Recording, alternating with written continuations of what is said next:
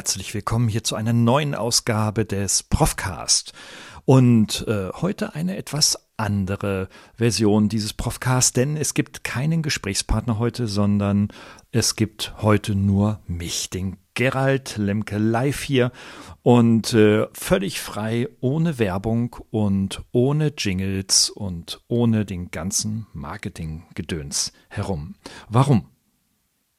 Ich möchte über ein Thema sprechen heute, das mich schon seit ja, langer Zeit, seit vielen Wochen, Monaten, vielleicht sogar auch in den letzten zwei, drei Jahren doch sehr umtreibt.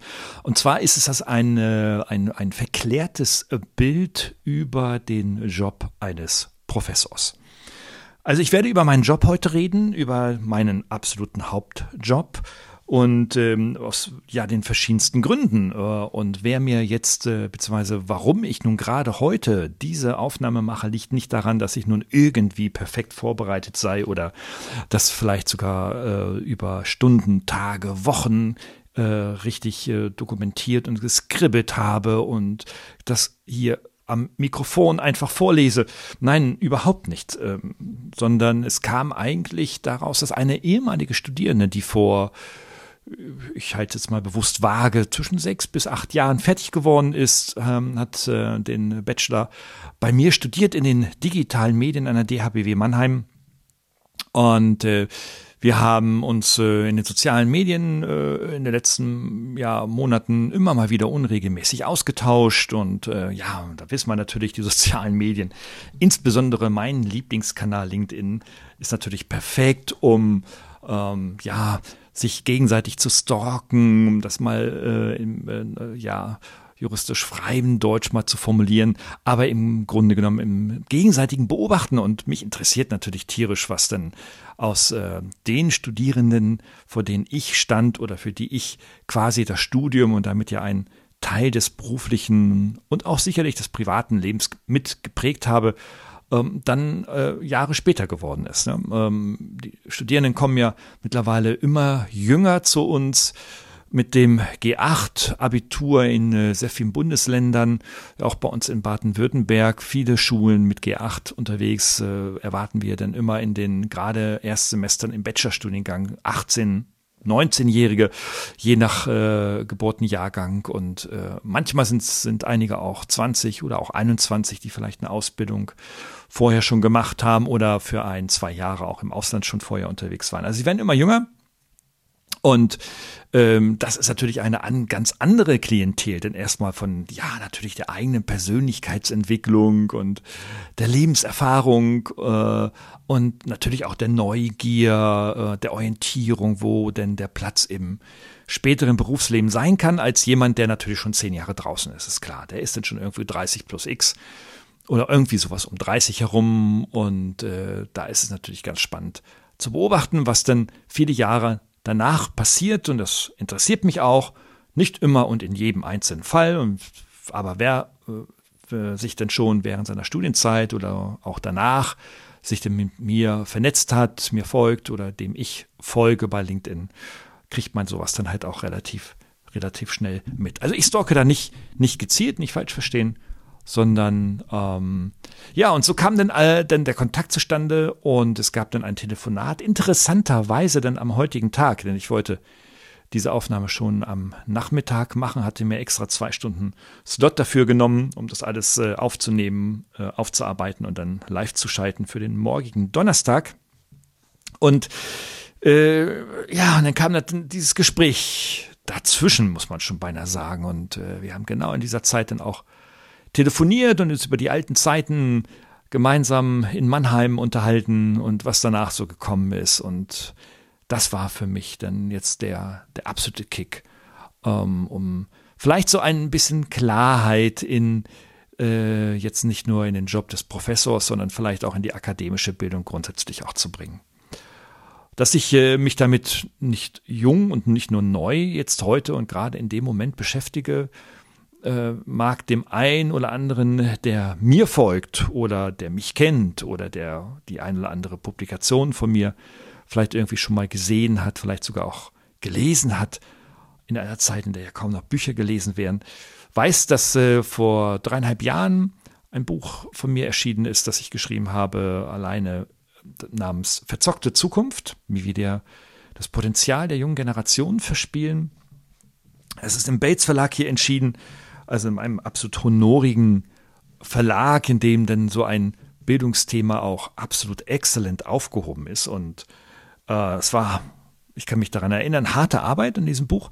Beschreibe ich, wie sich unser Bildungssystem so insgesamt verändert hat mit äh, Bologna, der sogenannten Bologna-Reform, also der unglaublich süßen, schönen italienischen Stadt, in der sich, äh, Stadt, in der sich die europäischen OECD-Staaten dann äh, zusammen gefunden haben, um darüber zu beraten, wie man dann die sogenannte Employability, also die berufliche Verwertbarkeit von jungen Menschen in Europa vorwiegend äh, verbessern kann, wie man also schneller mehr junge Leute in den Job bekommen kann, aus den verschiedensten Gründen. Es waren auch durchaus idealistische Gründe drin, aber natürlich auch ökonomische Gründe, wenn die OECD da schon die Finger im Spiel hat. Wie beispielsweise dann, dass äh, je mehr äh, Leute umso früher dann in den Job kommen, dass natürlich auch da viele zusätzliche und frühe Sozialversicherungszahler natürlich dann auch kommen, die dann die verschiedensten Pyramiden und ja, Zwiebelprobleme in unseren, in unseren Gesellschaften in Europa dann äh, vermutlich lösen sollten. Aber das ist kein Geheimnis, das ist, kann man überall auch nachlesen, selbst die OECD äh, hat darüber auch schon publiziert. Ja, und in diesem Buch äh, habe ich äh, sehr intensiv über meinen Job und überhaupt über das Bildungssystem nachgedacht. Das waren nicht nur frohe Momente in dem frühen, also in dem Schreiben, früh, früh morgens, viele, viele wissen es vielleicht äh, gar nicht, denken irgendwie so, naja, so Professoren sind ja alles so faule Hunde, die kommen Montag um elf, gehen in die Mensa und fahren um 13 Uhr dann wieder nach Hause und dann waren sie erstmal wieder für eine Woche mindestens nicht gesehen, manche sogar für Wochen bis Monate. Ich kann nur sagen, diese Zeiten sind vorbei, diese Situation und diese äh, dieses Verhalten ist natürlich hier und da auch immer noch mal zu beobachten, aber bei uns an der DHBW ist das eigentlich eher die Ausnahme wir sind schon alle total engaged und äh, drei, vier Tage wirklich sehr, sehr, sehr hart dann auch im Job äh, engagiert aus den verschiedensten Gründen. Da kann ich vielleicht dann später nochmal ähm, darauf eingehen. Aber das Bildungssystem hat, äh, bringt Herausforderungen mit sich, die den, äh, das, äh, den Job und die Aufgaben und das, was letztendlich auf den sogenannten Professor oder auf die Menschen, die in der Tat jetzt äh, äh, an der Front sind, Bildung organisieren, managen, egal in welcher Situation, in welcher Funktion in einer Hochschule. Da ist dann natürlich auch die Verwaltung mit inkludiert. Ähm, natürlich vor ja, äh, ganz anderen neuen Herausforderungen. Was sind das für neue Herausforderungen? Eins habe ich schon erwähnt, es ist, äh, oder zwei habe ich schon erwähnt. Das erste ist natürlich der Bologna-Prozess, also die Komprimierung der äh, Lehrinhalte und Lerninhalte der früheren Diplomstudiengänge, die äh, zwischen drei, vier, fünf Jahre ungefähr dauerten, in dreijährige Bachelor- und in ein- bis anderthalbjährige komprimierte Masterstudiengänge zu pressen, sodass man also dann nicht irgendwie fünf bis sieben Jahre mehr studierte, ein Anliegen der damaligen Entscheider in Bologna, sondern tatsächlich in viereinhalb Jahren, wenn man das alles zügig hintereinander durchzieht, dann auch schon äh, ja, berufsfähig wird und dann schon auch in die äh, höheren Gehaltsklassen kommen kann, was natürlich für die Sozialversicherungsbeiträge dann ja auch ganz interessant ist. Und damit natürlich für die Generationsverträge äh, in, unserem, in unserem deutschsprachigen Bereich. Der zweite Grund ist, dass die äh, ja, Studierenden natürlich auch jünger geworden sind. Das ist auf der einen Seite natürlich schön und, und äh, auf der anderen Seite aber natürlich auch immer eine Herausforderung, weil wir natürlich an den Hochschulen jetzt mit einem gesunkenen Durchschnittsalter zu tun haben, was sich auch in, nicht in jedem Fall gleichermaßen, auf keinen Fall, ich kann das nicht über einen Kamm scheren, das wäre nicht hinreichend differenziert, aber doch in immer mehr Fällen doch sich in einer unterschiedlichen persönlichen Status quo widerspiegelt. Mm, wir haben in der Summe schon auch den Eindruck, dass wir hier äh, ja, deutlich mehr pädagogische und pädagogisch-psychologische Arbeiten auf uns äh, zukommen und die wir bearbeiten dürfen und müssen, weil einfach jetzt äh, viele noch gar nicht äh, die äh, persönliche und äh, auch gar nicht wirklich die fachliche Reife haben, um ein Studium wirklich aufzunehmen. Wir nehmen wahr, dass äh, auch die Interessen sich natürlich verlagert haben. Jetzt muss man da sehr vorsichtig sein. Interessen im Sinne von Motivation für ein Thema, für ein Studium. Wir haben, oder die jungen Leute haben die Herausforderung vor allem auch, äh, dass sie eigentlich äh, keine Berufsbezeichnung mehr studieren, so im Sinne wie eines, äh, Ausnahmen sind Anwalt, Mediziner und so weiter. Die gibt es natürlich schon noch, aber das sind eher die Ausnahmen. Das meiste ist dann irgendwie, endet mit einem Bachelor- oder einem Masterabschluss of Arts oder of Science, ohne dass dort jetzt eine auf einen ganz bestimmten Beruf hin qualifiziert wird. Und das macht es natürlich so schwer, äh, dann in die allgemeinen bildenden Bachelorstudiengänge dann seine äh, Verortung zu finden. Also es ist nicht jemand, der sagt, okay, ich gehe jetzt in den Bachelor digitale Medien und dann werde ich digitaler Medienchef äh, in einer Organisation. Das ist dann tatsächlich häufig nicht so. Also auch sehr schwierig für die jungen Leute, ähm, sich zu orientieren. Die Bachelorstudiengänge, und das ist der dritte Punkt, sind sehr, sehr allgemein bildend geworden. Man packt da, und das gilt nicht nur für unsere Hochschule, ähm, vielleicht sogar ist, ist unsere Hochschule eine der großen Ausnahmen, aber vor allem für sehr viele andere Hochschulen packt sehr viel an Allgemeinwissen dort hinein und äh, es gibt, findet kaum eine Spezialisierung statt. Und dann wird es natürlich auch immer schwierig, irgendwie so zu sagen, okay, was studiere ich hier?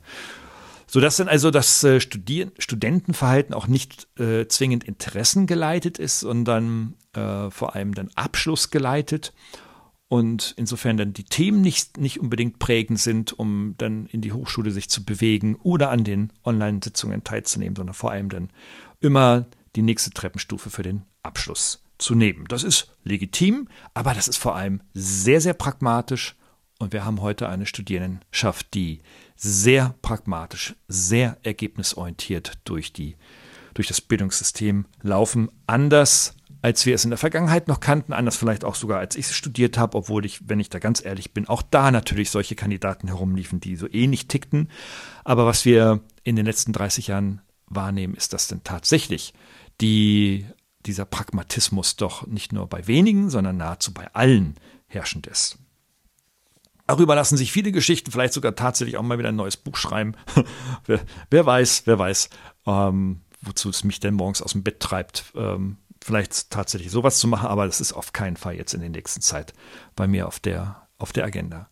Viertens ist natürlich auch, dass wir, dass der, dass die Organisation ähm, von, von Bildung heute auch eben nicht mehr pädagogisch frontal so passiert, wie wir das in der Vergangenheit, in den letzten 20, 30 Jahren, wie die Eltern unserer, meiner Studierenden noch groß geworden sind, sofern sie also auch studiert haben und akademisiert sind, noch äh, tief kennengelernt haben, sondern ganz im Gegenteil, sie sind quasi seinerzeit in den Hörsaal gekommen, hat sich dann ein Prof dahingestellt und hat dann erzählt und erzählt und erzählt. Solche Zeiten sind heute vorbei. Ich bin ja sogar sehr froh drum, weil es hat mir ja schon auch in meinen Studiengängen, die ich da seinerzeit studierte, also ich habe Wirtschaftspädagogik und Wirtschaftswissenschaften studiert und dann auch noch in Wirtschaftssozialwissenschaften dann promoviert, auch immer schon genervt, dass da irgendeiner mir permanent die Ohren zuquatschte.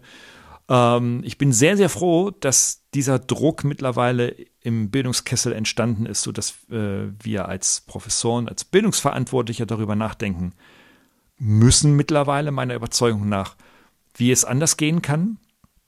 Ich glaube, dass wir im, äh, in der, dass ich in der Entwicklung äh, meines Studiengangs der Digitalmedien in Mannheim hier auf einem äh, guten Wege bin, sehr viel ausprobiert habe und äh, ich danke der Pandemie in dieser Sache, dass wir, oder ich zumindest, ich spreche jetzt nur mal von für mich, äh, gezwungen wurde, nun in alternative didaktische Konzepte zu denken und insbesondere natürlich das Thema der digitalen Bildung oder der Integration von digitalen Medien in den Bildungsprozess, in die Lehre und auch in die Forschung dann auch äh, neu zu denken und auch auszuprobieren, viel Trial and Error gemacht habe und letztendlich dann da einen Transformationsprozess in Gang gesetzt habe, der für mich, solange ich diesen Studiengang jedenfalls leite, dann nicht aufzuhalten ist.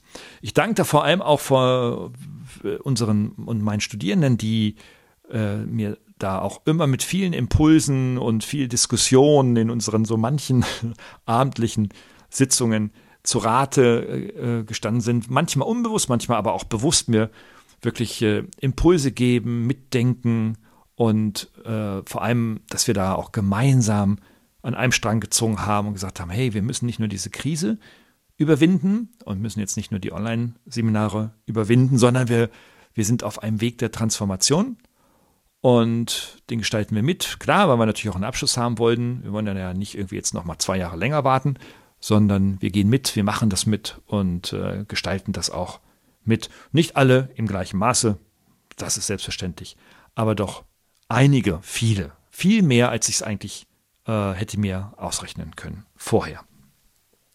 Also wir gehen in eine, sage ich mal, hybride Didaktik, in eine digital-analoge Didaktik hinein, in denen natürlich vieles analoge Sinn macht, auch ein Frontal, eine Frontalvorlesung macht in vielen Dingen Sinn. Aber äh, wir sind vor allem dann auch in den digitalen Environments nach wie vor sehr engagiert und ähm, da brauchen wir eine neue digitale äh, Didaktik, die vor allem dadurch geprägt ist, auf die jungen Menschen näher zuzugehen, enger zuzugehen, schneller zuzugehen, zu gucken, wer hat welches Potenzial. Das ist eine meiner persönlichen größten Herausforderungen, das zu, zu entdecken.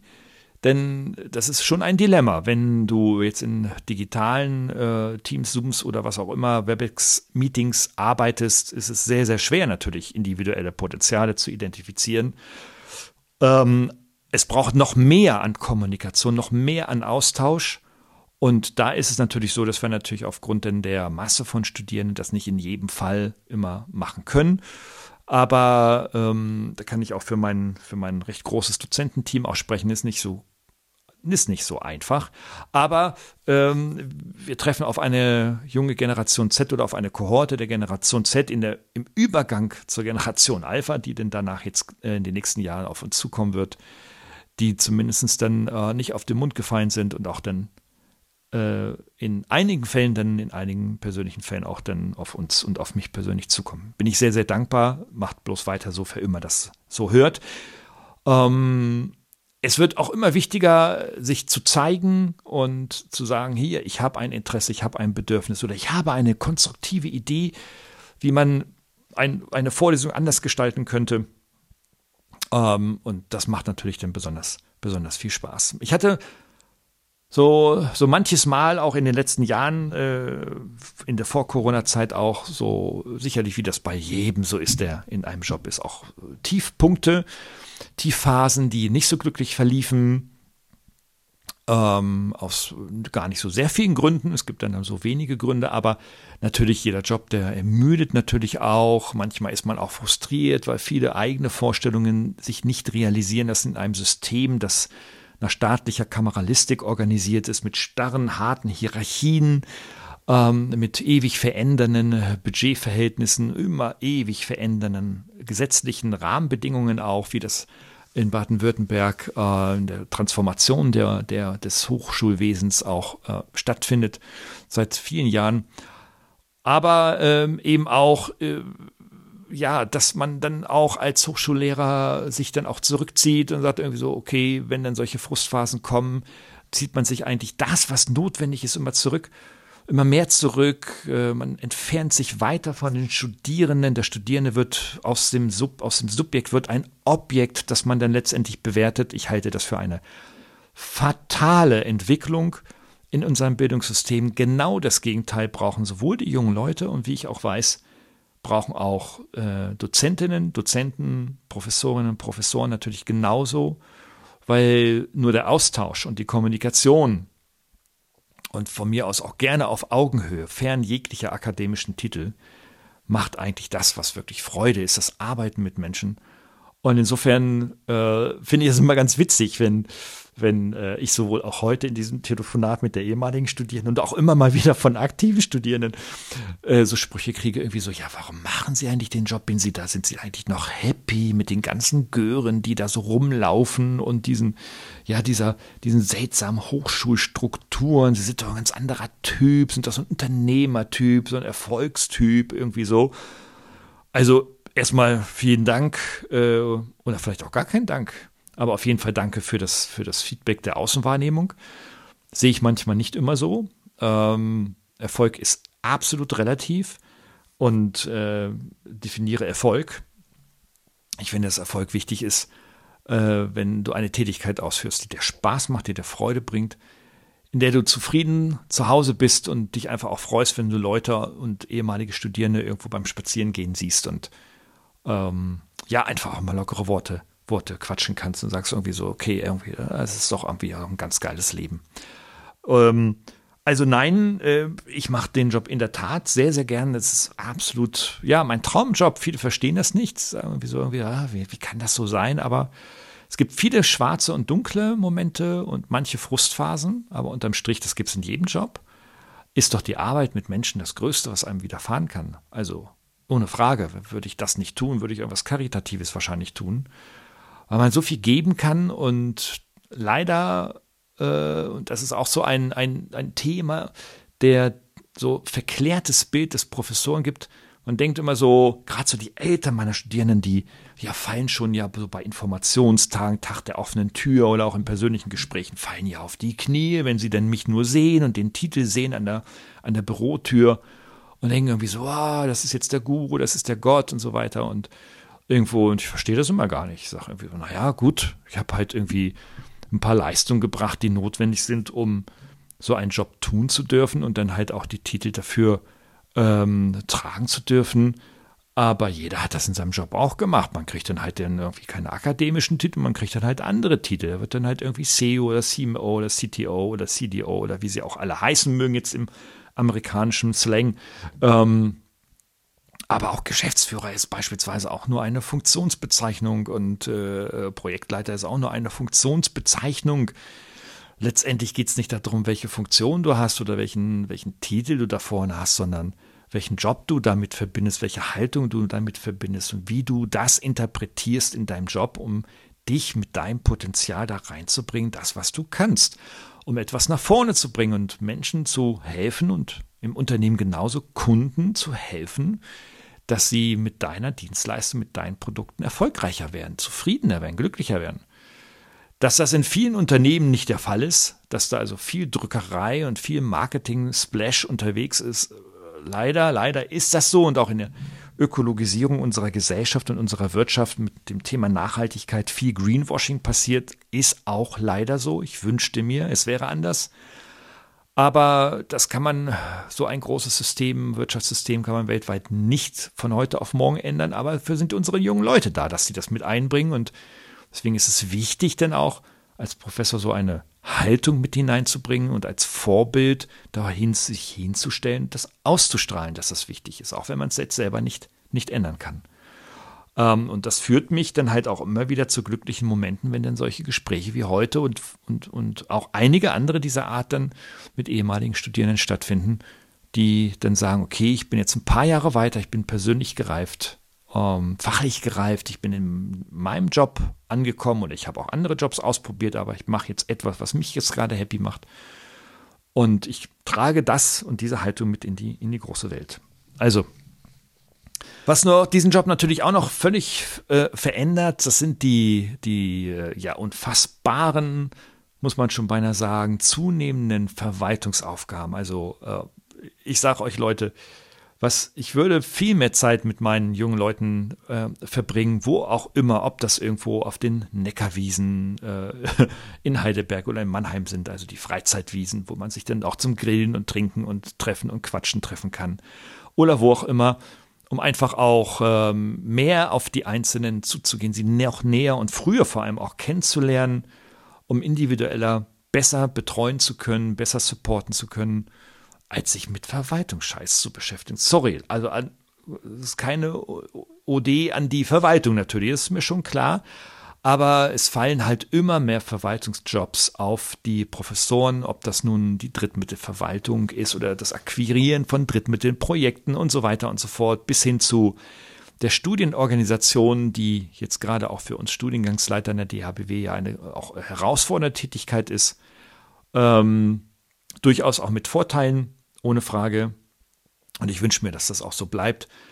Ähm, wenn die nicht wären, dann würde ich auch diesen Job heute nicht mehr, nicht mehr machen, ähm, weil es in der Tat mit so vielen administrativen, operativen Tätigkeiten zu tun hat, äh, die ich eigentlich nur aus dem Konzern, aus meiner Bertelsmann-Zeit kenne, in der auch sehr viel oder mehr verwaltet wurde, als wirklich mehr gestaltet wurde. Und das ist so sicherlich das Problem, dass die Hochschule mit aller Mühe und mit auch mit allen Bekundungen und Absichtserklärungen äh, zwar das Gestalten von Arbeitsumgebung, von Bildung in Hochschulen ermöglichen möchte, aber häufig erstickt wird von mangelnder Zeit aufgrund zunehmender Verwaltungstätigkeiten, äh, laufend verändernden, verändernden Prüfungsordnungen, re ewige Reakkreditierungen, Neuarbeiten, äh, also das ist nur, äh, fallen mir, das sind so die, die großen Blöcke, die mir da so einfallen und äh, insofern, das sind sicherlich für die allerwenigsten und auch für mich die, die spaßigen Geschichten. Man macht sie, ich mache sie natürlich klar, weil sie, sie gehören dazu und sie bieten auch Gestaltungsmöglichkeiten in geringen Bereichen. Wenn ich daran denke, jetzt in der Organisation von Exkursionen nach außen hin, Besichtigung und äh, Kennenlernen von größeren Medienunternehmen bei uns beispielsweise oder der Anpassung von Lehr- und Lerninhalten über die Reakkreditierung, das sind natürlich schon tolle Chancen. Ja, das gab es vor Bologna nicht. Da hat man Medizin studiert, was vor 30 Jahren sich jemand ausgedacht hat. Und äh, oblag denn in der individuellen Professionalität ähm, und des individuellen Engagements des jeweiligen Professors, wie aktuell er die, die, die Inhalte vermittelt welche aktuellen Inhalte er überhaupt vermittelt. Wir kennen alle die Situation, wo Professoren, die in einer Vorlesung 1997 da standen, dann irgendwelche Charts, äh, so Overhead-Folien mit Informationen aus 1967 dann aufgelegt haben. Also solche Sachen sind heute völlig undenkbar. Aber das macht halt keiner als wir. Also wir müssen das dann auch letztendlich machen. Und in der Summe dieser ganzen Aktivitäten bleibt tatsächlich viel zu wenig Zeit für, für die studentischen Betreuungen, ähm, die in den letzten Jahren auch, also der Bedarf daran intensiv zugenommen haben. Es sind sehr viele Detailfragen, sehr viele Fragen, die aus Unsicherheit kommen, sehr viele Fragen auch, die manchmal, so mein Eindruck, auch aus einer gewissen Faulheit ent, äh, entstammen, so nach dem Motto, oh, ich muss jetzt nicht nachdenken, frage ich doch mal gleich den Studiengangsleiter oder den Prof. Der wird mir dann das schon so richtig sagen und dann mache ich es genauso wie der und dann wird das aber auch nicht kommuniziert, sondern kommen irgendwie gleich 30 Leute an und fragen dann dieselben Fragen und also das ist dann auch schon, wo man dann den Hammer raushängen muss und sagen, irgendwie, also Leute, so machen wir es nicht, aber auch da gibt es Wege der, des Schaffens von Transparenz, von Informationsplattformen, um dem da entgegenzukommen. Und äh, da sind wir auf jeden Fall, glaube ich, in den digitalen Medien sicherlich nicht die Speerspitze der Bildungslandschaft, aber auf jeden Fall der, äh, im Vergleich zur Vergangenheit ähm, doch auch weiter, weiter vorne, nach vorne gerückt. Das ist ähm, sehr schöne Sache, das auch zu hören und unsere Studierenden arbeiten auch in den, dem einen oder anderen digitalen Medienprojekt da auch, auch mit. Ja, was kann man so in einer halben Stunde jetzt äh, zum, zur Aufklärung des äh, Aufgabenfeldes des Professors äh, zusammenfassen? Pah. Ja, fass es in einem Satz zusammen.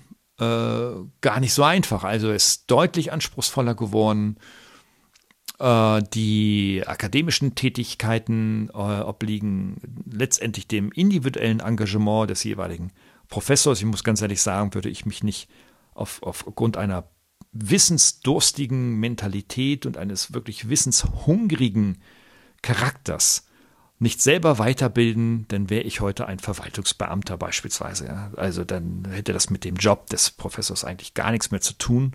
Das ist, glaube ich, eine ganz wichtige persönliche und auch charakterliche Eigenschaft, diesen Wissenshunger zu haben, zu wissen, wie geht etwas, wie kann man etwas in die Praxis umsetzen.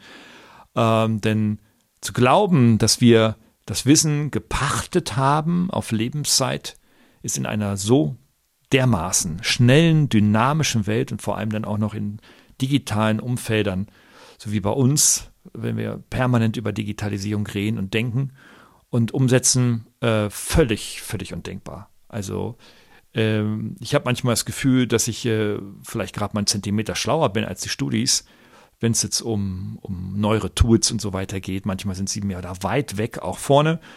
Aber auch damit muss man umgehen lernen. Das ist auch ganz wichtig für die Zusammenfassung, dass wir auch lernen müssen von Studenten, von jungen Menschen, zu lernen von ihrem Wissenshunger, von ihrem Engagement, von dem, was sie auch einbringen von den Möglichkeiten, die sie auch äh, in praktischen Lösungen sind, entwickeln, dürfen nicht sagen, nein, das geht so nicht, das muss so laufen, wie ich das vor 40 Jahren schon gelernt habe oder wie ich seit 20 Jahren praktiziere. Ja, das ist alles richtig. Also, aber da kann man sich ja auch darüber austauschen und muss jetzt nicht von der Kanzel weiter herunterbeten.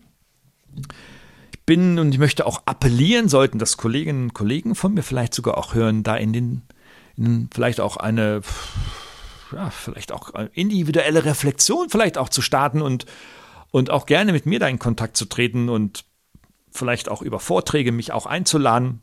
hört, hört. Ohne Werbung, habe ich am Anfang gesagt. Nein, ich möchte keine Werbung jetzt für meine Keynotes machen, aber ich bin ähm, häufig in, in, in, Keynotes auch im Bildungsbereich unterwegs, werde da geladen und äh, präsentiere das rein und diskutiere dann auch und ich äh, kriege immer wieder das Feedback, dass, dass dieses Engagement und auch diese Haltung, die ich damit mitbringe, die ich auch wirklich für mich persönlich äh, so wichtig ist für meinen Job und für mein Glücksempfinden, die auch eine Ausstrahlung mittlerweile erzeugt, dass die ähm, auch auf für andere sehr, sehr positive, auf andere positive Impulse gibt, um ähm, ja, vielleicht eine Reflexion anzugehen. Und ich stelle mich mit Sicherheit nicht jetzt als derjenige hin, der jetzt äh, da die äh, Weisheit und den Heiligen Gral gefunden hat, um mit dem Problem der heutigen Zeit umzugehen. Um Gottes Willen, ich bin auch manches Mal immer noch enttäuscht und hin und wieder auch wieder, immer noch auch wieder frustriert. Aber indem ich jetzt ähm, so diese positive, engagierte Haltung weiterentwickelt habe und für mich als, äh, ja, meine persönliche Job Description formuliert habe, komme ich viel, viel einfacher über diese Durchstrecken, manchmal geistige, operative Verwaltung, so Durchstrecken raus und bin so glücklich, diesen Job machen zu dürfen und möchte auch ähm, keinen anderen Hauptjob ähm, betreiben. Es ist äh, ein, ein, ein wundervoller Job. Ich möchte jeden auch motivieren, der aus der, ähm, aus der Hochschule gekommen ist oder vielleicht auch jeden motivieren, der aus der Ausbildung gekommen ist, sich weiter akademisch weiterzuentwickeln und das auch als eine Chance der Persönlichkeitsentwicklung wahrzunehmen. Nicht dazu hocken, einfach den Schein zu schießen und den nächsten Schein äh, mit Bulimie lernen auszukotzen und auch nicht auf die 1-0 sich zu trimmen und sich selber unter Druck zu setzen und Angst zu setzen, sondern wirklich das Leben zu genießen, die Chancen zu genießen, die wir bieten. Das nämlich sehr wenig war. Und äh, auch vielleicht sogar einen, einen akademischen Weg weiterzugehen. Ja, wir haben zwar wenige jetzt bei uns in den digitalen Medien, die tatsächlich promovieren, da kann man an einer Hand ab, das kann man an einer Hand abzählen, in den letzten zehn Jahren zumindest. Aber das muss auch gar nicht so sein. Aber Bildung als Charakterbildung und Bildung als Persönlichkeitsbildung wahrzunehmen und das genau auch als solche zu sehen und nicht irgendwie nur als Wissen tanken, Scheine schießen, um dann einfach vielleicht 5, 6, 7, 8.000 Euro mehr in dem nächsten Job oder in dem Job denn nach dem Studium brutto im Jahr mehr zu verdienen, was ja dann netto Steuerklasse 1 ja auch eben nicht mehr so viel ist, auf den Monat runtergerechnet. Also, Leute, nehmt es so wahr und äh, deswegen den, der, den Appell kann ich nur wiederholen. Macht euch mit Bildung persönlich stark. Nehmt es als wirklich so im Humboldtschen Sinne, äh, auch wenn er Humboldt das auch, auch etwas anders in seiner Berliner Zeit interpretiert hat, aber nehmt es zumindest im übertragenen Sinne als, als ein Bildungsprozess wahr, man muss nicht mit 21 fertig mit dem Leben sein, weil man jetzt den Bachelor hat, sondern da kommt noch so viel auf euch zu und nutzt einfach das als eine Lebensphase, die wichtig ist für das Erwachsenenwerden, für die Bildung werden.